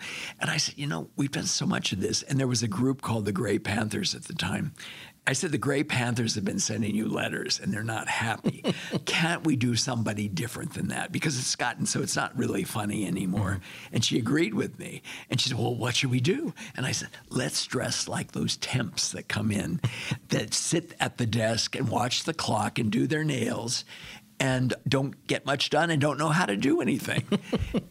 And so we gave her a Farrah Fawcett hairdo and a push-up bra and a tight, tight, tight skirt. So that she had to kind of shuffle. Well, she had to walk with her knees together. and I said, now stick out your butt. You know, it was like one of those things. Right. And she goes, oh, I get it. Okay. and it became a regular. Very often certain characters in the show became regulars, but sometimes we'd say, "Oh, we think this can be a regular," and we'll do a whole character, and then it just lays there. No, it doesn't get repeated. That's great. But that same thing happened when she was doing her impression of like Gloria Swanson in Sunset Boulevard as Nora Desmond. She was called. Nora There wasn't right. much of a difference Right. in, in name. So you did those 11 years with the Carol Burnett show. Then you were doing Mama's Family and all kinds of other things with her Ma- over the years. Mama's Family, I did with Ret Turner, who I later worked with a lot on the Sonny and Cher show. But I had established the look of the Mama's Family group. And so Joe Hamilton, who was Carol Burnett's husband at the time, he gave me some money every week just for having established the original. Mm-hmm. So I basically didn't do Mama's Family, although I did get an Emmy Yeah. with Ret. and we tied with Dynasty, which was really funny because this was this was like low end, low class, funny clothes, and there was Dynasty with all its beads and shoulder pads and whatever, you know. Right. Well, what was it? The, I mean, I guess you and Carol to this day seem to have a very special bond. What? Why do. you think you really hit it off to the extent that you would work for all of those years together? And when you, I know you were also doing other things simultaneously, and Oh, some of those I'll A I'll lot. mention in a, A lot. second. But I mean, that's a pretty Well, long time. we were similar in many ways. Uh, You know, her grandmother brought her up. Her parents were both troubled and alcoholic and whatever, and so they lived in the same maybe apartment house, but she and her grandmother lived together, and they went to the movies a lot. So she knew all these movies. She's a little older than me, so she knew some that I didn't really know that mm-hmm. well. But basically, when we would do our movie takeoffs, which we did many after a while, you know, really a lot, we really got it. And I said, well, what if you do this? And then I made her special eyebrows for Joan Crawford. you know, in the 50s, Joan Crawford, you know, the eyebrows just became Yeah, like got crazy. caterpillars. They were ridiculous. and I think they really grew. They were real. Really? You know, I went to the wig lady and we made little ones on wig lace and they glued them on. You know, it was just so much So fun. funny. And she has the best time. She would do anything for a laugh as long as it's a good laugh. Right, right. You know. we just had her on the podcast a few months ago, and she was. uh, Is she the best? She's singing your absolutely the best, but also it was fun to hear her talk about you, and now get to hear you Oh, talk really? about her. So, oh, well, that's fun. yeah. I mean, I but we really, I she trusted me so, and I said, "No, oh, don't black that tooth out. Black the one over here. It's funnier when you smile if that one's out. The center one, I think, is just like an old hillbilly number. But I mean, is when is it your sense? I don't. I don't have the sense that that many stars of a TV show or a movie have that much trust and willingness to work with their costume designer. What stars have have shows like that? No, where, there's where they constantly change characters and and don't mind looking bad. Or, or funny or weird or whatever. She would do anything. What's the closest thing today? Saturday Night Live. I mean, that's well, it. Saturday Night Live is is it certainly owes a bit of debt to the Carol Burnett show, Yeah. and all those people that graduated from there. It's so funny. Just idolized Carol Burnett. Yeah, yeah. And and because of that, all of a sudden I have you know Tina Fey and and, and Amy Poehler all coming over and say, oh Bob blah blah blah blah. You know, and it's like really you even know who I am, but they they're so funny. They really know what we've done. Yeah. And, and it's always good. For me, I mean, at least somebody's watching. Figure, you know. Well, so it was in the midst of the, I think, quite early in the Carol Burnett show run that you first crossed paths with one Cher, right? I mean, I- and we should just before you even elaborate on that, I thought one of the really one of the perfect quotes she has said about you, I think recently in the context of the Cher Show, somebody was interviewing her and she said, without Bob Mackie, I would have been a peacock without feathers. Close She's quote. quite poetic, isn't So she? that was pretty fun. But how did so? How did you two first meet, and, and what were your first impressions of her? Well, I you know I knew about her as as Sonny and Cher when they were had their height of you know that half a dozen hit records that they had and they made a lot of money and then all of a sudden it was a novelty and it just kind of and they looked funny. They were like the world's first hippies visually. And I remember doing numbers. I worked on the Hollywood Palace for a while. We did a number of elegant people and street people and of course they all looked like Sonny and Cher that I dressed them you know so I knew who they were, and I thought, oh, so they're coming on, and they're going to be in the finale, and it's a showboat finale. Coming on Carol Burnett. Carol on the Carol Burnett show. They used to have people. The first year, we would have like like young pop stars of sorts on the Carol Burnett show for that younger audience because they weren't sure who their audience was Mm-hmm. or would be. So in she walks And I'm thinking she's going to be this big hulking girl with kind of gothy looking hippie clothes. She had a little mini dress on, she had little hair and pigtails, and she's the most adorable thing ever. And you know, and then she she put on her little costume that we were doing for the for the showboat finale. And I thought, oh, look at that little figure. Oh my God, she's beautiful. And she was she was kind of tan. It was summertime, and, and I thought, well, she's cute. That's that's that's fine. And later on, she was looking at me. We were going. We were. I was fixing a, just a little broken thread on a beaded dress, and she she's, "Oh, I'd like to have a beaded dress one day." Which, where we, you hear it now, you just Right. laugh. You go, "Yeah, six thousand dresses later." Right, right, right. Um, she says, but we can't afford it right now. They were going through a kind of that That low period, yeah. That low period of people knew who they were, but but they weren't getting booked. They weren't selling records. Right. It was it was tricky, and that was at the time that they went off to Vegas and redid the whole the whole thing and, and learned to do comedy. And, and it you don't learn overnight. You it, it comes you know you have to find out what works. And Sonny was brilliant about that. But even as early as that first encounter on the Carol Burnett show, she was expressing an interest in working with you at some point or having you no, she design her liked clothes. she liked me. Actually, she thought I was cute. there you go. You well, I I'm mean, not, I, mean, I, I was younger. You know, I was younger then, and, and I was all. It was summer. I was tan, and Yeah. I had my hair was all curly and blonde. And, Yeah. and she thought, oh, he's cute. she she tried to put a moves on Not you. Not really, not No? really. She just liked me. Yeah. You know, and she thought, oh, he's young. He knows. Yeah. She doesn't. She never had any any confidence in anybody older, and for her, older was over thirty.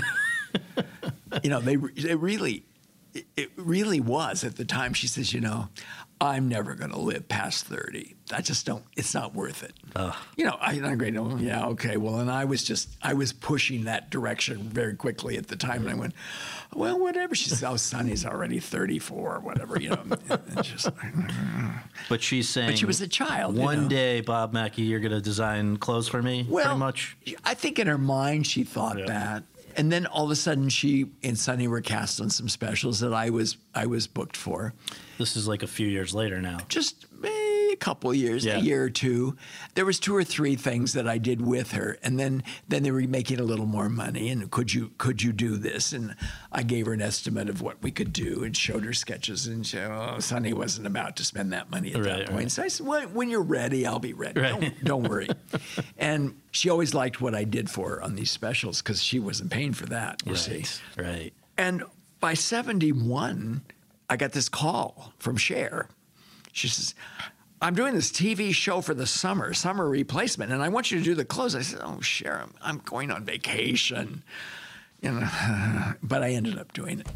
Because you just she she was But the thing, relentless. summer replacement shows, and I did several of them in those Mm-hmm. days because I wasn't, the, you know, I'm, you know, in the summer you don't, everyone's on vacation, Right. so you take the job, and nobody ever had enough money. Mm-hmm. Usually had to shop it if you could, and um, and I said, fine, you know, we'll do it. But then it was such a good. The, the producers were so good. This was the Sonny and Cher show. the Sonny and Cher show, and they had all these great ideas, and and Laugh-In had already made its place on the scene, so we knew that things were different then. You had quick, quick, quick cuts and lots of little gags and things, and and it worked beautifully for them. And for you, it actually was kind of convenient because you're still doing the Carol Burnett show. Where right. were they in relation to each other? Well, they were next door. On they the were CBS. on the same. They were at a uh, adjoining studios. You had to go through the men's room to get to one or the other, or the ladies' room. Right. And Cher, just because she just you know wanted, she would walk through the men's rooms. I'm coming through, boys, and all these guys at the urinal flinching. but but it was, and she would just laugh. She thought it was funny. you know. Well, one of the things I couldn't quite wrap my head around, I, I read that you said that Carol Burnett and Cher, quote, were almost identical in measurements, close Yeah, quote. And so you true. would trade outfits? Well, in the first, in the beginning, there wasn't any budget, and Carol had been on the air already since '67. So Carol had, you know, had a Minnie Mouse costume. If Cher needed a Minnie Mouse costume, it fit her perfectly. They had the same measurements. They had, they were the same height. They were the same sign, but they don't look anything no, alike. who would have thought? Yeah. But nobody, you know, Carol has a whole other other uh, whatever it is that- Persona, a yeah. persona. She's like like the funny lady next door who's quite chic, but but not ultra glamorous Right. like that. And so it was always funny when they would share. They would they would do shows together over at Carol's show, Mm-hmm. and then she, Carol would come over and do a whole a whole show with Cher, where she would and they worked great together. Yeah. They were so different, Yeah. and yet yet they they could sing together. They could do all kinds of comedy, Non-threatening Yeah, it was other, it was quite quite fabulous. Some of those early early shows you can still see they're coming out with a whole a whole collection of Sonny and Cher's and Cher Ah, cool. shows from that period. Were you doing a lot with Sequins prior to working with Cher, or where? How did Sequins become? No, no, no, no. Sequins. You know, everyone says you know like sequins come out of my blood or whatever. I don't know. That it, it just happened that she was glamorous and fun. You know, I used them where I needed them. But was- it was her certainly Mitzi nudging you? Gaynor had her share of them in seen- yeah, Vegas. right. But but that that was just you do it in the right way for the right person. Now people seem to think all I all I do is that. But it was Because of the Cher because show. the Cher show is where Yeah, Uh, yeah. right. So can I ask you just about a few of these again, just like we did earlier? Just like first thing that comes to mind about a few of these iconic dresses you did with or outfits with Cher. Let's start with the '74 Met Gala. This is the sort of nude one that caused the stir. Yes, you it- escorted it- her. Well, it did. It did cause a bit of a stir. It it originally. Let me see if I can remember when it came right out. Nobody had really seen her in this dress. It was photographed for Vogue magazine for their holiday issue. Mm-hmm. The Met Ball used to be, and it wasn't anything like it is now. It was just a party and a, mm-hmm. and a wonderful exhibit of mm-hmm. clothes, and it was the Hollywood exhibit. Diana Vreeland had come out to Hollywood and gathered up things from the archives and whatever, and and also she's looking over. She'd seen the you know Cher. She'd already been on for a few years by that time. It was 1974 that the Met mm-hmm. Ball was. So she looked at all our clothes and the way they were made and how beautifully they were made. I mean, they were like couture clothes. And she just got very excited. So all of a sudden, here I am, practically a beginner. I had, you know, I had Cher outfits in there. I had Carol Burnett. I had Barbra Streisand outfits in, in that exhibit. It was fabulous for me. because you were already working with Barbra too. Yeah, we yeah we did. I'm trying to think now. So it was in Funny Lady. Yeah. Oh yeah. Right. Funny Fine. Lady. Oh, and- your first Oscar and nom- we, or no, I- yeah, that's second. right. It came out in '75, but it, I mean, you know, We glossed over. You'd already had an Oscar nomination for Lady Sings the Blues Lady with Diana Ross. with Diana yeah, Ross. Then yeah. three years later for Funny In Lady. '68, I did a big special with her and got another Emmy. Oh my god! So this. So I have nine Emmys now. Yeah. So, and you know, it's kind of like, and one and one Tony nomination. Yes, well, and that, that we'll update that in a few days. Well, uh, we'll since see. I don't know. Who but knows? okay, so the and the the dress from the Met Ball also was the same one that was on the cover of Time a year later. It wasn't a year later. It was just a few months. Just a few months. Yeah. And you see, at that point, Sonny and Cher had broken up. And I took her to the Met Ball. And it was fun. And she had done the photo session for Richard Avedon in the dress. And nobody paid that much attention. It was in Vogue and it was black and white. And all of a sudden, and so we, we send her off to, I, I went with her to, the- to the Met Ball. And, you know, both of us were looking pretty good. We were young and uh, whatever. And people were like, oh, oh. 'Cause because what and was a visible? thousand photographers all of a sudden appeared. And Just to, if somebody hasn't, you know, if they if they're trying to visualize what we're talking about, it's a nude colored, but also there's quite a bit that's visible, right? Well, a nude, very sheer dress. right. all beaded and, and then with little little feathers, uh, vulture feathers. Everybody thinks it's ostrich. It's not. They're all vulture feathers, stripped vulture. Right. and so was that a dress that you were particularly, or not a dress, well, it was an one. It's one that I did that I wanted to, to make a little bit of a noise when we when we were in Vogue magazine. Yes. The Vogue magazine layout was interesting. It started at the turn of the century and worked its way up through the through the decades Mm-hmm. to the nineteen I don't know was it nineteen seventies I guess. You know, it was futuristic or what, whatever. Anyway, anyway, she wore. She, I said, "What do you, what do you think we should wear to the, you know, to the Metropolitan?" And she said, "Oh, I want to wear that new dress." Well, of course, it was new. I mean, it was it was so see through. Right. And all these kind of divas of the moment were there, dressed up, but not that good. You know, the, the Bianca Jaggers Right, and, right, and, right. The, and the Marisa Berensons and all these ladies that were of that moment in time. They were the hotsy totsies. And you know, we, we sat at Diana Vreeland's table, and she had Paulette Goddard, an old '40s movie star, Yeah. there, and and I, I just had the best time that night. And of course, I had stuff in the exhibit, and she got photographed by a million. I mean, Shared every it, yeah. pho- every photographer there went, "Oh my God, now we can really do something." and it was in every paper the next day. But like, not everyone. Carol Burnett's not going to have worn that outfit. Was No, it Cher no. that would want to push the edge, or was it you encouraging her to? No, How it, would, it was Cher, but Cher could wear anything. There was nothing on Cher's body at that moment in time that ever hung over or wasn't. She could be stark naked and wasn't vulgar. Right, right. You know, it's one of those beautiful bodies. Well, so- and you don't have that forever, but you know, Right. Well, the, the the two Oscar dresses we got to talk about. 1986, when she's been snubbed for a Mask, now she's got to present, and she's not happy with them, right?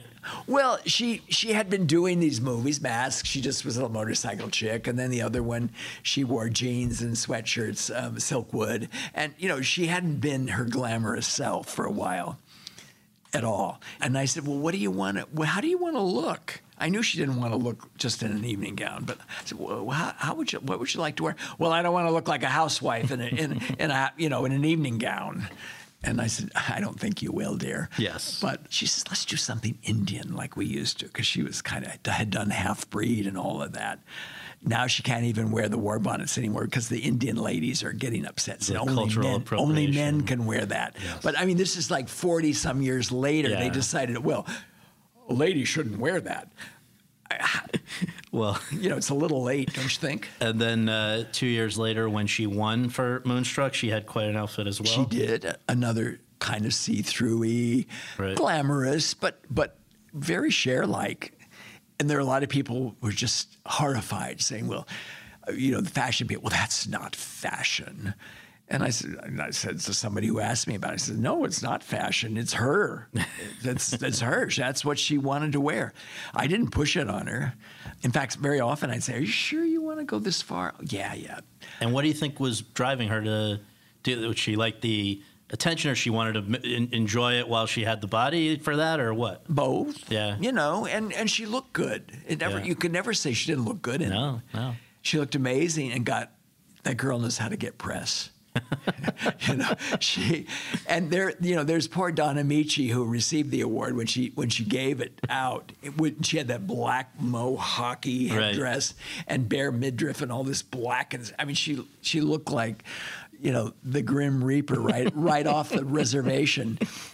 And there was photographs. Don Ameche said the next day, he said, if she hadn't been there giving me that award, they, they wouldn't have printed any pictures of me. So he was happy. He was, he was very happy. So if I mention just a few of these other clients of yours, just the can you share the first thing that comes to mind? Just a sentence or 2 I'll, I'll try. That's not my best. well, we'll give it, we'll give it a go. I'll, I'll give it a try. We mentioned already that you first worked with Diana Ross in that there was a special, I think, in 1969, and then Right. you did Lady Sings the Blues and right, Right. through. yeah, and I worked with her a lot for several years. Now she does her own. Now she does, okay, but Yeah. I think you'd said she would borrow Cher stuff, but like, Well, all right, she- Diana Ross. Diana Ross and Cher became really close friends. In fact, they even shared a boyfriend at one point. I mean, not at the same time, but but you know, it was a cra- that crazy guy Gene Simmons. Oh yeah, yeah, yeah. you know, with the big tongue. Right. Anyway, he uh, he was Cher's boyfriend. For he's smart. Gene Simmons is really a smart guy, and she needed to be with a smart guy. Right. And then I guess it didn't work out, and before you know it, he was he was hanging out with Diana Ross. So don't ask me. I wasn't there. All I know is what I read in the paper. Right. All right, so that's her. Barbra Streisand, we talked about. You got the Oscar nomination for Funny Lady. Funny Lady, But which she, I think you sequel. said in other interviews, this is not going to break any news. Uh, nothing nobody's Oh, dear, heard before, what- but what she's a, a, a little bit difficult. Well, she's not difficult. She just, I mean, from the, she was on the Judy Garland show, and and there's this new girl, she's 21 or whatever she was, and she'd bought some Italian shoes, and they the white they were white, and they didn't match her outfit. And she'd never had shoes that expensive in her life at that point. Now, of course, she has everything. But, and I said, well, I can dye them down for you. You can? And she couldn't, she, she, she wouldn't trust me. And I said, Well, I have the dye downstairs. And she's, All right. So she goes with me all the way down into the wardrobe department, and I mix the dye, and we had a little sample of the color. Then I and I put it on on a piece of the satin from her shoe that, that comes with the shoes, and got it right. And I was going to dye them, and she took the, the dauber away from me, and she dyed them herself, standing there. And I thought, oh well, Yeah, you're gonna have just the way she is. You can't you can't change that. That's you know talk about control, and always questioning everything, Right, right. Everything, everything. But that's Barbra. You Yeah, know, you don't you don't worry about it. The woman was smart, smart, smart. Still smart, Of course. and uh, has has great sense of of how she wants things to look. Tina Turner, I think that she and Cher had worked a lot together as well, right? And now this was when Ike was just left the picture. Well, he was there. I, first time I saw Tina Turner, she was with the Ike and Tina Revue, you know, with the girls and Ike and Tina. And I thought, wow, look at her. That's a star. That's not a backup girl. That's a star. And then then he made her a star. You know, used to, you know, Ike and Tina Revue with Tina Turner. I mean, you know, she was more exciting than he ever was. Mm-hmm. And then he was, you know, he wasn't a good guy in many ways. And so she was trying to leave him and she was being booked into variety shows and things. She's a good entertainer. She's unbelievable. And they were kind of going from hotel to hotel, she and her assistant. So he couldn't find her. And it was a little tricky.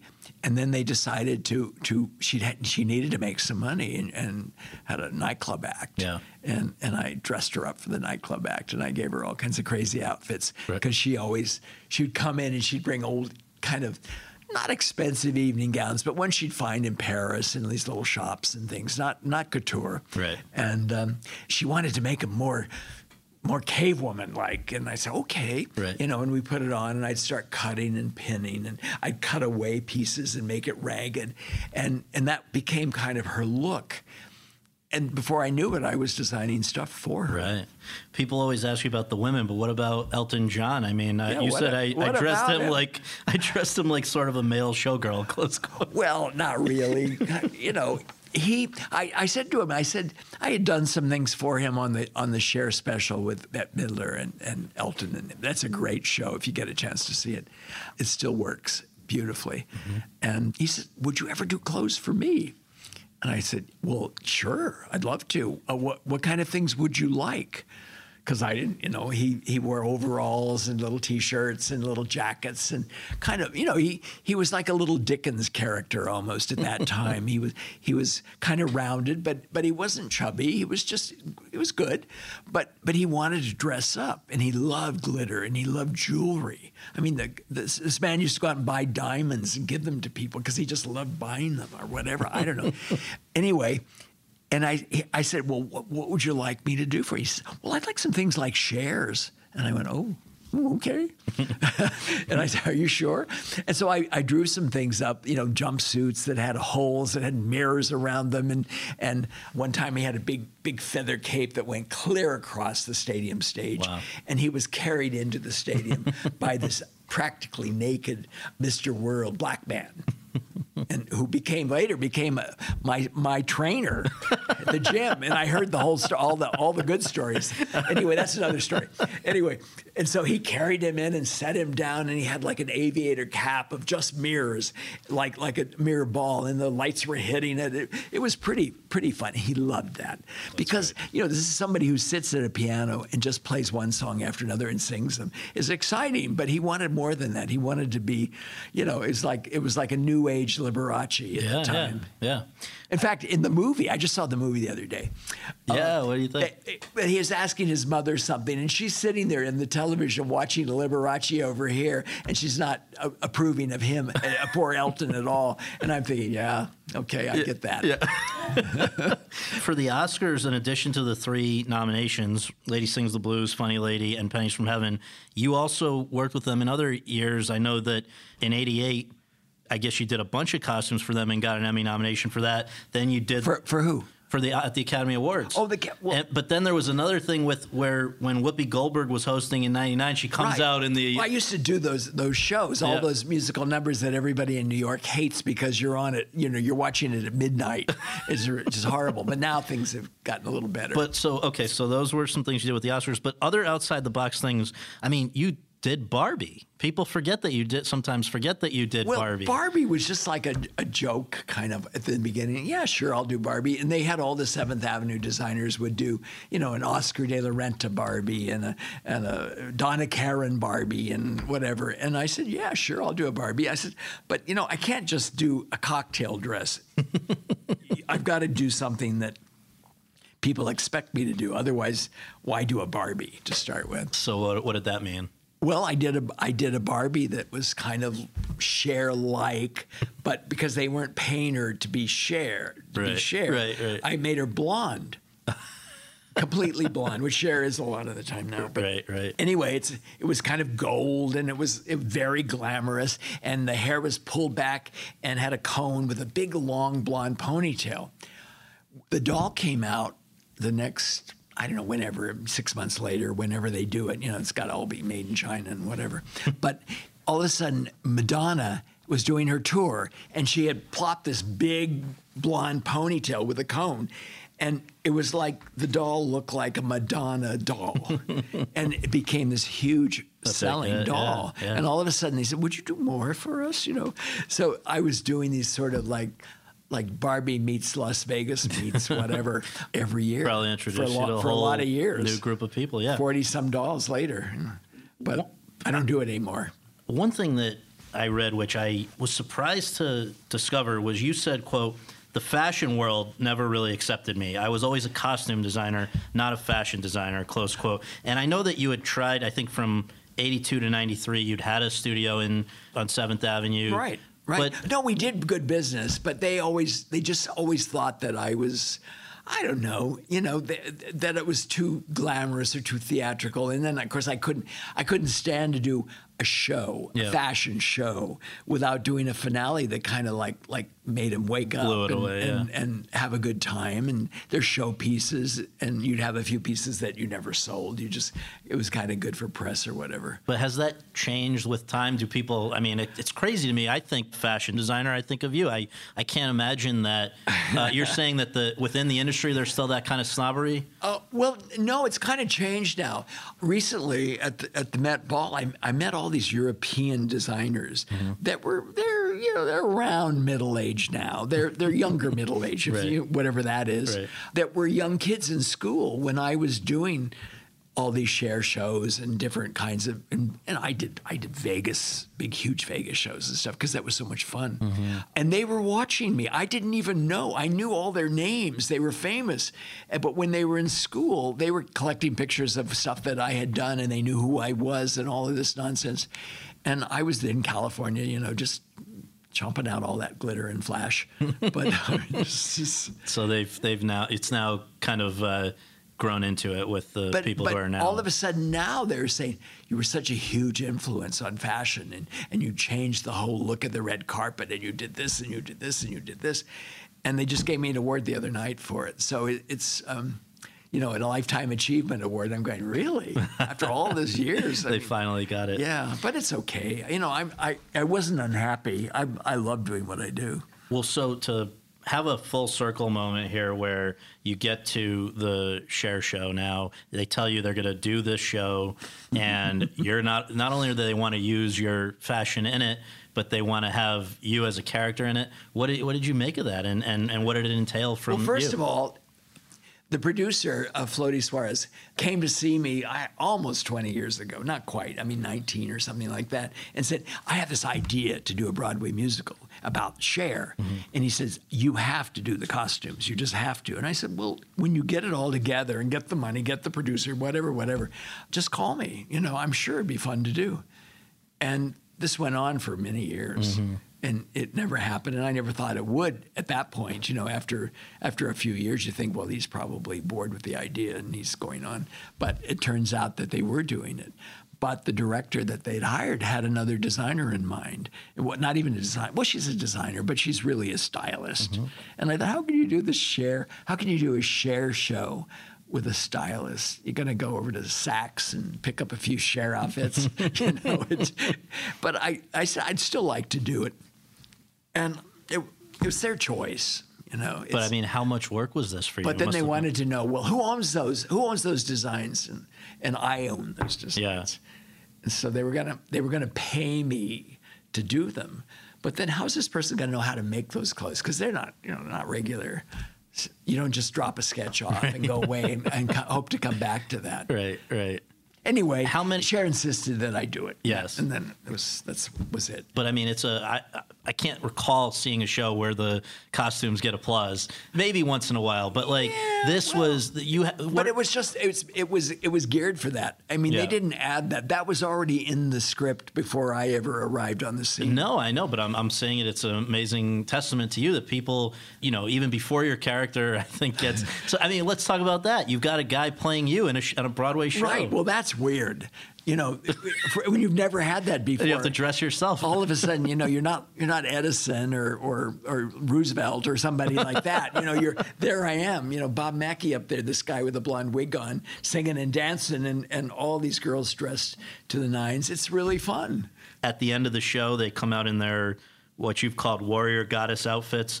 Um, the whole thing is like a I know, it's a, a, a great spectacle. No, but I mean it's beautiful. And so to be nominated for a Tony for the first time, to be going into this on Sunday, you know, and just all the sort of appreciation that's been coming your direction as a result of this show and the whole kind of all the memories it brings back about all your other work with Cher. Is, is that what's that been like for you? It's been crazy. I didn't expect it really. I thought we'd get nominated, but I've been getting a lot of attention.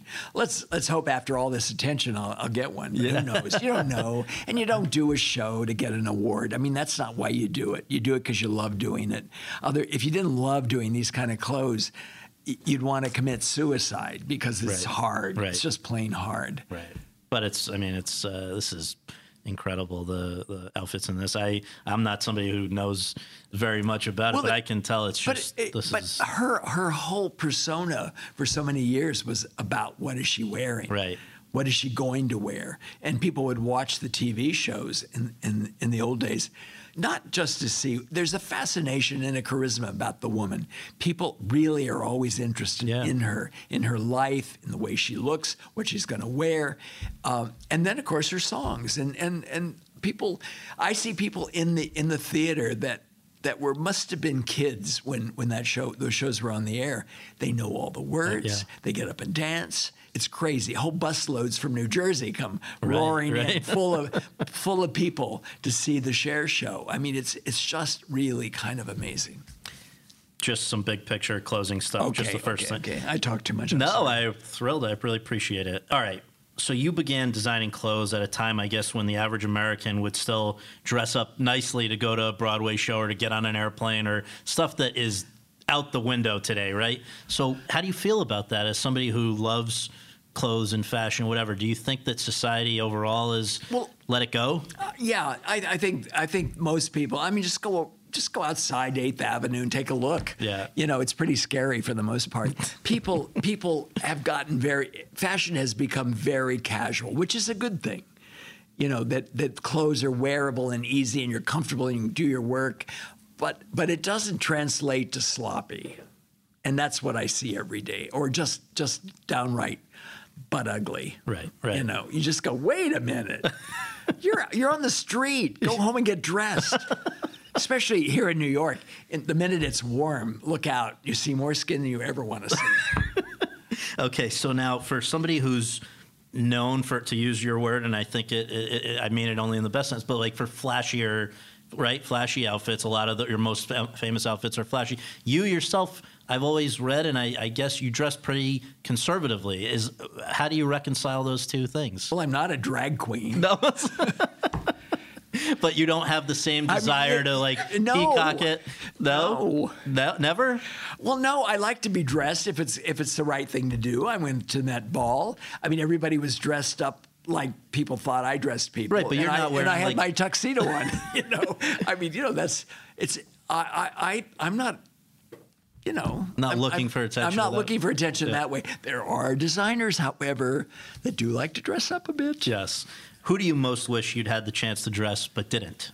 Oh, I don't know. You know, y- you can't. Well, I mean, no- you love those old movies. Is well, there somebody I love from those, those? old movies. Yeah, I mean, I, I could have, I could have, actually, I could have dressed Monroe very well. Yeah. But I, I was working for somebody that was, and it was doing very well. But then we never, they never finished the film. So, or you know, and I love as a little kid, I loved Betty Grable, Yeah. you know, and I loved all that stuff. I, I wish many times I think, oh, I wish I lived back in you know the, the 30s and 40s, 50s when they were doing all those musicals and Right. stuff. I I would have been at home there. Yeah. But- Last one. But whatever. When you look at fashion today, where do you see your greatest influence, and what do you hope will be your greatest legacy? I don't think about legacy. I really don't. It, it, you, everybody has to do what they do. Yeah. It- it- we're all influenced by what you learn as you grow up. You know, you see things, you see things you like. Maybe your mother had a favorite dress when you were five years old. And chances are, when you're 35, being a designer on 7th Avenue, you might do a dress kind of like that because you just think it was so beautiful. And maybe it was, you know. So who knows? Just do the best you can and get through life. Well, thank you so much. I really appreciate it. Thank you.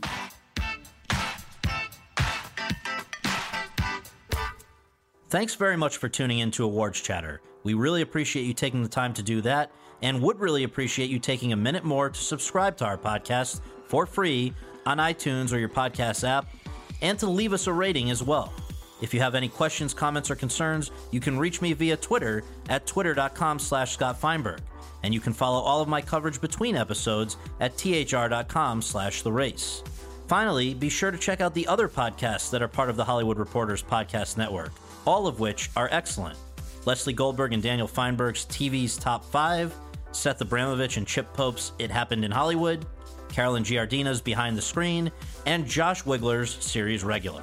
On behalf of all of us at The Hollywood Reporter, thanks for tuning in. Okay, round two. Name something that's not boring. A laundry? Ooh, a book club. Computer solitaire, huh? Ah, sorry, we were looking for Chumba Casino.